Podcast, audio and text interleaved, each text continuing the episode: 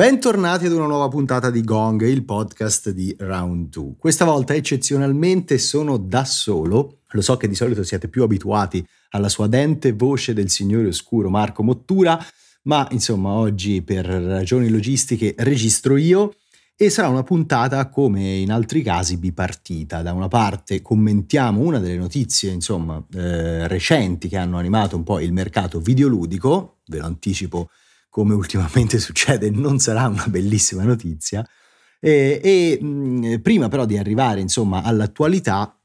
ci dedichiamo invece ad una produzione che abbiamo potuto provare in anteprima ed è una produzione di quelle sicuramente molto attese. Mi riferisco in particolare a Super Mario Wonder, a una insomma, ventina di giorni dall'uscita, ricordiamo fissata proprio insieme a Spider-Man 2 per il 20 di ottobre, siamo entrati in contatto con una demo che ci ha permesso di giocare poco meno di un'oretta. Era una demo approntata per l'occasione, quindi molto concentrata sul mostrare insomma delle nuove caratteristiche fra trasformazioni un po' esuberanti e livelli eh, peculiari che eh, appunto eh, connoteranno eh, la nuova produzione Nintendo. Voglio cominciare con una cosa, con una considerazione, eh, dicendo che eh, il gioco ha sicuramente insomma, un titolo ben adeguato a ehm, orientare le aspettative del pubblico, un titolo che sottolinea l'idea centrale del prodotto, ovvero questo effetto meraviglia che eh, in maniera abbastanza dirompente va a scardinare, un pochino a giocare ehm, con l'orizzonte d'attesa del pubblico e a scardinare le logiche classiche dei platform marieschi. Lo fa sia a livello di immaginario, ci sono un sacco di creature, di oggetti nuovi, di oggetti vecchi che però hanno un funzionamento completamente riscritto rispetto al passato e ci sono anche dei momenti veramente eh, molto diversi dal solito, però rispetto a quanto non si fosse percepito nel percorso di comunicazione, questi momenti non rappresentano la totalità dell'esperienza di gioco. Forse col senno di poi c'era anche un po' da aspettarselo, però è vero che i trailer con cui Super Mario Wonder era stato presentato, anche grazie ad un montaggio eh, ben serrato, alla capacità appunto di eh, essere anche una collezione di questi momenti un po' pazzi, un po' atipici, eh, ci avevano dato l'idea di un platform che era veramente una cosa mai vista dall'inizio alla fine. Invece, giocando, si capisce che c'è anche una sensazione di familiarità che fa il paio invece con questa sensazione di meraviglia e di senso di scoperta. Anzi, gli stage hanno anche dei momenti molto più classici, molto più tradizionali, molto più da platform 2D, eh, ambientato nel regno dei funghi e poi a un certo punto ci sono ovviamente anche delle situazioni che invece rompono le logiche classiche. Non è mai un difetto, anzi eh, il level design è sempre brillante, è sempre ispirato e il ritmo e la progressione di questi stage, almeno di quelli che abbiamo potuto vedere in questa prima fase, sono sempre di altissimo livello. Nintendo, eh, quando si parla di platform, eh, praticamente non ne sbaglia uno. Però ecco, non aspettatevi una cosa che sia sempre e continuamente fuori dagli schemi. Um, I momenti fuori dagli schemi arrivano invece quando si vanno ad acchiappare questi uh, fiori meraviglia che um, di fatto alterano molto le regole del gioco. Diciamo che gli stage cominciano e poi alle volte finiscono in maniera tradizionale, ma hanno un momento in cui le regole cambiano. Eh, si prende questo fiore meraviglia eh, e succede qualcosa di particolare. Alle volte è una mandria di biceratopi, che sono questi strani dinosauri con una tutina da jogging perché amano molto correre. Eh, insomma, appunto, dicevo, alle volte è una mandria di biceratopi che arriva e travolge tutti gli elementi dello stage, a volte, come si è già visto, sono i classici tubi verdi di, del regno dei funghi che cominciano a muoversi, a oscillare, a ondeggiare come fossero eh, insomma ben meno solidi di quanto non lo siano stati negli scorsi 30 anni, eh, a spostarsi come se fossero dei vermetti, a cambiare altezza. Altre volte ancora invece è un blocco gigantesco che cade dall'alto e cambia l'orientamento del livello, che prima era magari con una progressione orizzontale e poi diventa con una progressione verticale, quasi come se Mario si trasformasse in una sorta di ehm, epigono di Mr. Driller e sono delle situazioni eh, estremamente ritmate e divertenti, eh, dico ritmate perché di solito aumenta molto eh, proprio eh, il ritmo della progressione, in un altro caso che cito c'è una pioggia di stelle ehm, che ovviamente insomma, garantiscono un lungo periodo di invincibilità e quindi anche insomma, la classica corsa eh, diciamo aumentata. E sono dei momenti un po' pazzi, molto divertenti, che però sono appunto di solito una parentesi eh, che scardina una parte del ritmo di progressione del livello. Um, il gioco poi ovviamente però aggiunge anche altri elementi eh, molto particolari, non ultime le trasformazioni. Ne abbiamo viste un paio di quelle nuove, quella che è diventata subito, che è balzata subito agli onori della cronaca, eh, è una trasformazione in elefante che permette di raccogliere anche dell'acqua, spruzzarla in giro per far crescere fiori eh, misteriosi o comunque insomma permette anche di spaccare degli elementi dello scenario in nome della mole elefantiaca appunto eh, di questo Mario trasformato, poi ce n'è un'altra che è una sorta di cappello trivella, un vestito più che una trasformazione, che permette proprio di interrarsi all'interno del pavimento oppure all'interno del, di soffitti rocciosi e poi muoversi quasi come un Mario Talpa, diciamo, schivando ehm, ostacoli o nemici. Um, il tutto, insomma, è confezionato eh, in una maniera eccezionale dal punto di vista tecnico e estetico, perché ragazzi eh, vi posso confermare che il colpo d'occhio è veramente meraviglioso, c'è un'attenzione al dettaglio che va dalle animazioni fino a tutto quello che si vede eh, nel, nello sfondo sostanzialmente in parallasse, diciamo, ehm, oltre al eh, livello su cui poi eh, si muove Mario, che è davvero incredibile se si pensa all'hardware su cui gira il gioco. Lo dicevamo anche nella video anteprima che potete trovare su YouTube, non si faticherebbe a credere eh, che Mario Wonder possa girare su un hardware diverso da Switch. Ovviamente questa magia eh, può, diciamo, verificarsi solo con un titolo 2.5D eh, sostanzialmente e probabilmente anche solo con un titolo first party, i titoli third party su Switch sono molto molto meno virtuosi, però ecco, eh, a tanti anni di distanza dal lancio avvenuto nel 2017 con un hardware che eh, già all'epoca non era proprio, ehm, com- come posso dire, eh, prestante, ecco, oggi ci troviamo di fronte a un prodotto che tecnicamente, esteticamente non ha davvero nulla da invidiare a quello che si vede eh, in giro anche su altre piattaforme. Quindi veramente eh, un risultato incredibile. Risultato amplificato anche dall'eccezionale lavoro che è stato fatto sul fronte del sound design e della colonna sonora. Mm, cito entrambi questi elementi perché da una parte c'è proprio la musica di sottofondo che è sempre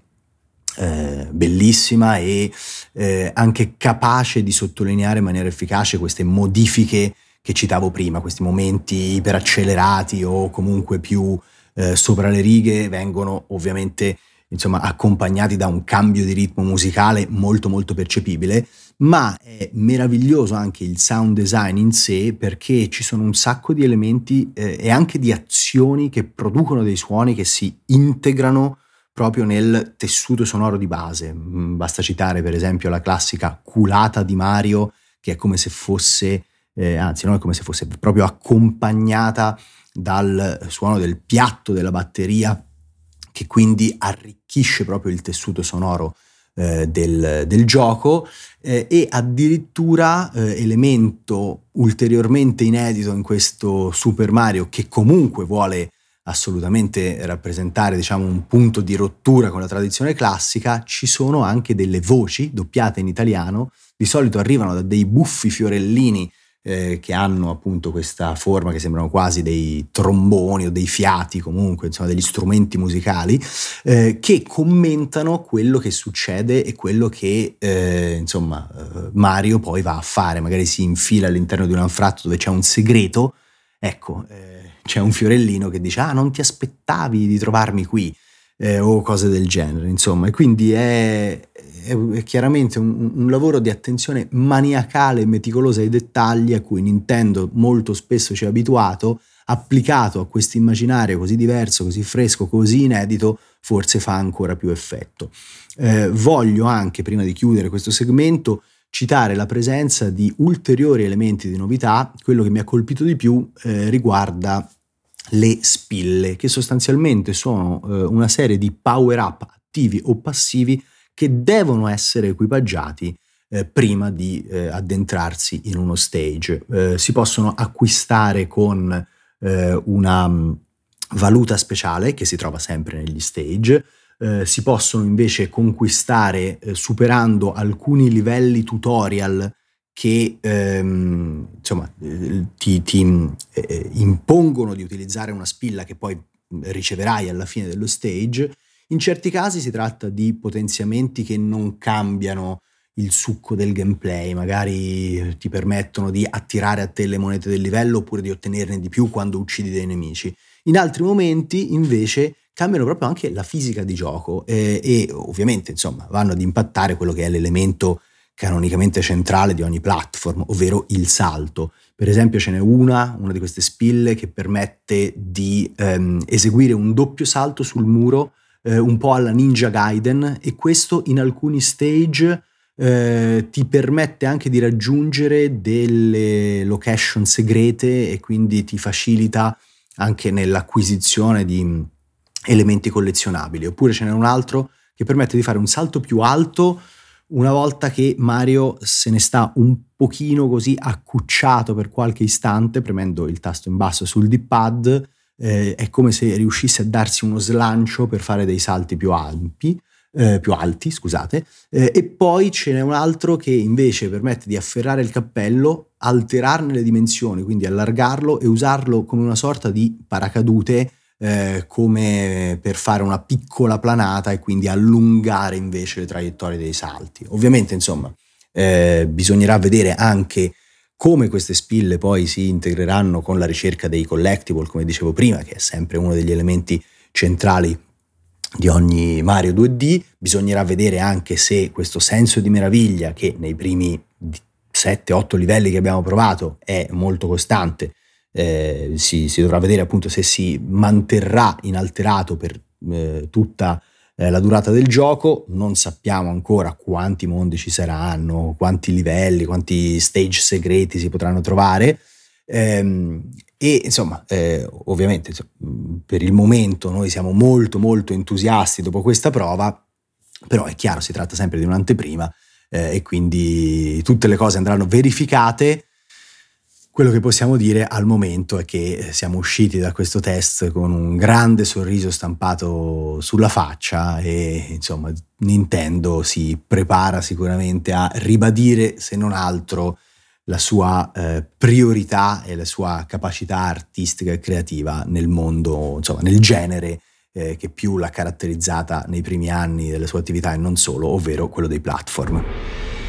Nella seconda parte di questa puntata, come vi abbiamo anticipato, si parla di una notizia, una notizia non positiva. In realtà, eh, ahimè, siamo tristemente abituati a notizie di questo genere, soprattutto negli ultimi mesi, soprattutto insomma, in quest'anno che è probabilmente l'anno di uno strano stillicidio nel mondo del gaming. Si parla, ovviamente, l'avrete capito, di licenziamenti. Insomma, dopo quelli che sono arrivati a colpire CD Projekt, ehm, a colpire ovviamente Embracer, insomma, con tutte le problematiche del caso, eh, Blizzard, Crystal Dynamics, BioWare,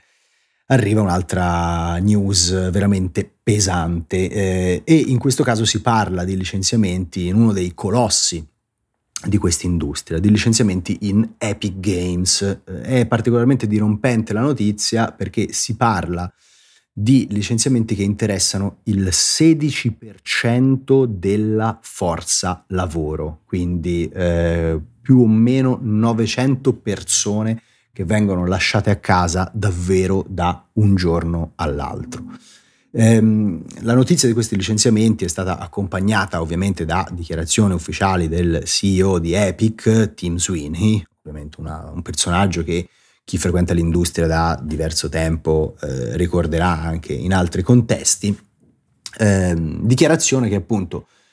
da una parte mira a eh, rassicurare anche gli investitori eh, sostenendo che questi licenziamenti non interessano poi eh, gli elementi centrali del, eh, diciamo dell'attività eh, di Epic, ovvero Fortnite e Unreal Engine, eh, ma invece vanno insomma a correggere una eh, situazione che non era più sostenibile. Ehm, stavolta Tim Sweeney, io almeno questo lo apprezzo, ha parlato apertamente di una situazione in cui eh, Epic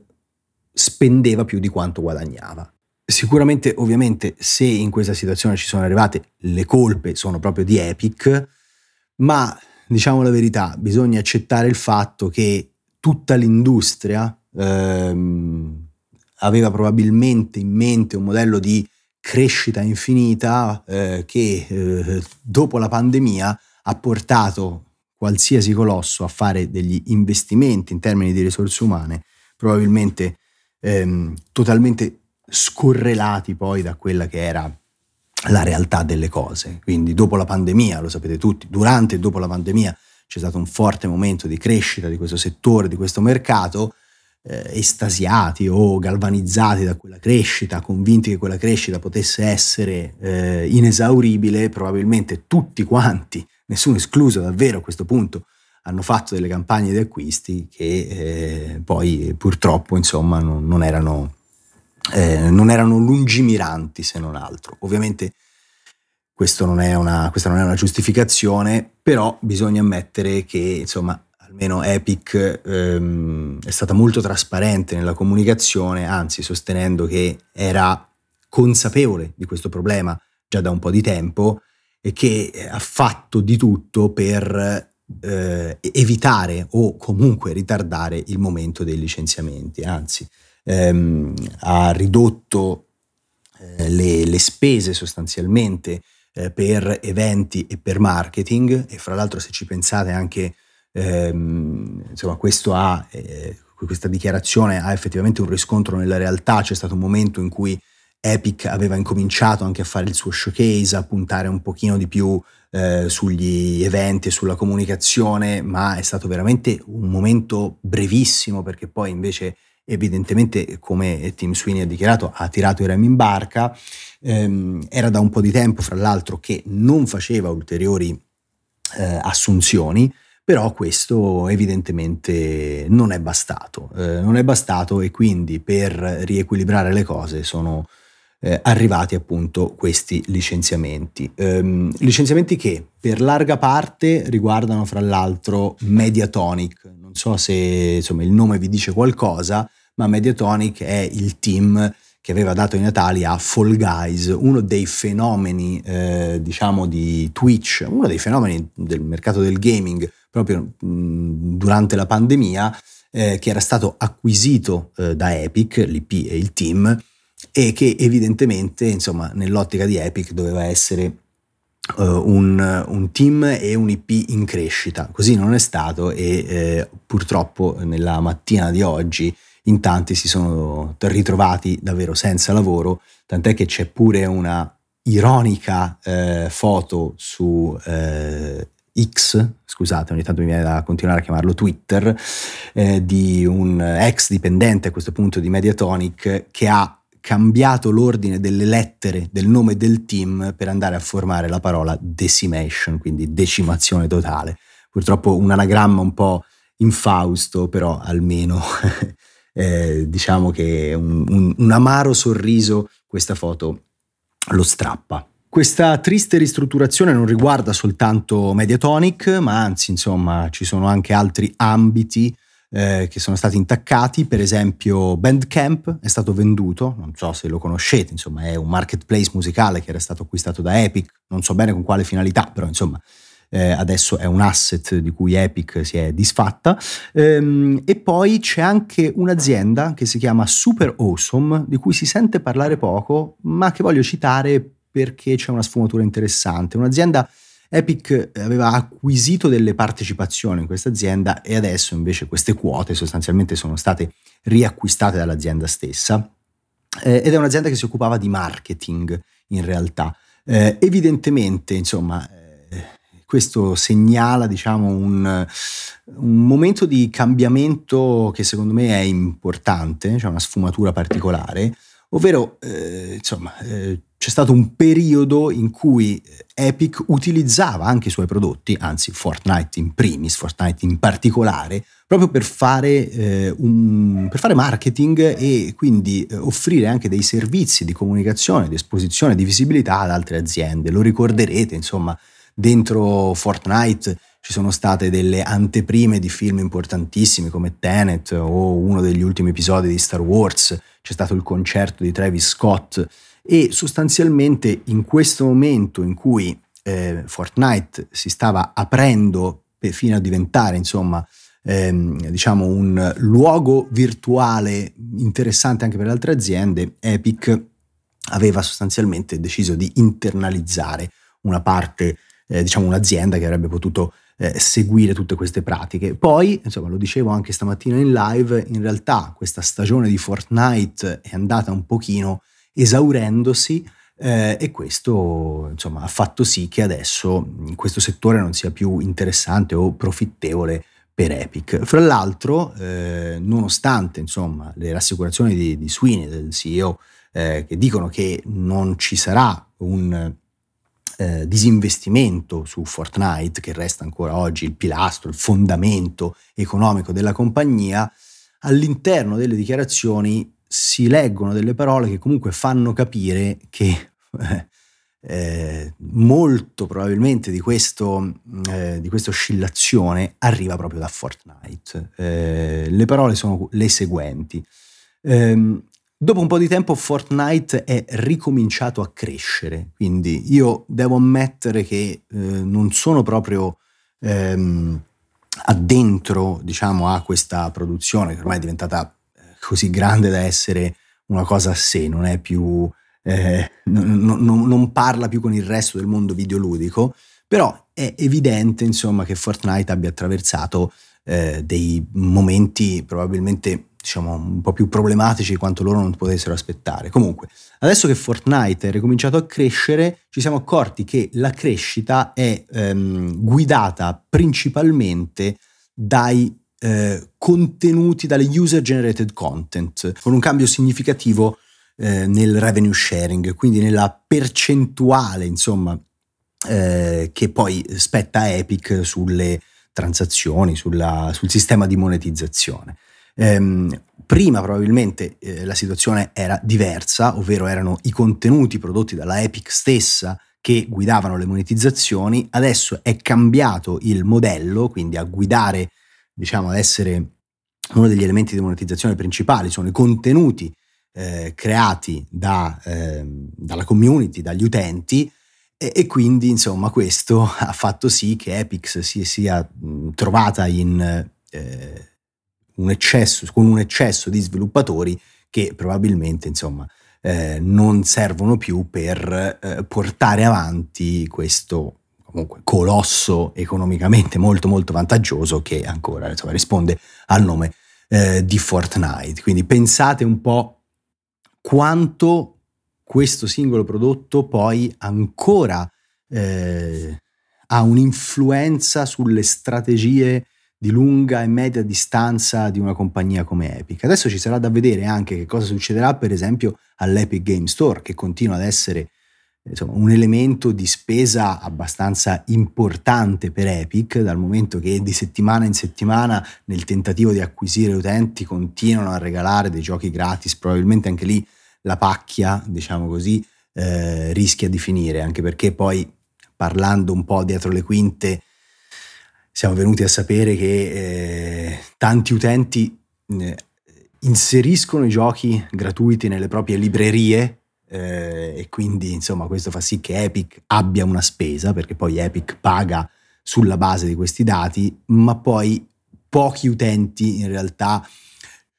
quei giochi li giocano e diventano utenti fidelizzati di Epic Game Store convinti ad acquistare i titoli su Epic Game Store invece che per esempio su Steam. Quindi insomma, eh, dopo così tanti anni anche quella secondo me sarà una voce eh, fra le fonti di spesa che Epic andrà un attimino a rivedere, a ritoccare. Ecco. In ogni caso, ovviamente, a noi spiace moltissimo per eh, questi licenziamenti, per queste 900 persone che appunto si sono trovate senza lavoro, una situazione assolutamente problematica. Speriamo che questo riassestamento di tutta l'industria, insomma, alla fine eh, finisca, cioè che l'industria trovi un nuovo equilibrio, che si capisca quali sono eh, insomma, le, le, le, le quantità, gli equilibri per un regime di sostenibilità e che quindi si possa ripartire con nuove stagioni produttive un pochino più serene, perché questo 2023 davvero è stato un anno da questo punto di vista disastroso che ha contribuito secondo me anche a creare un clima non particolarmente positivo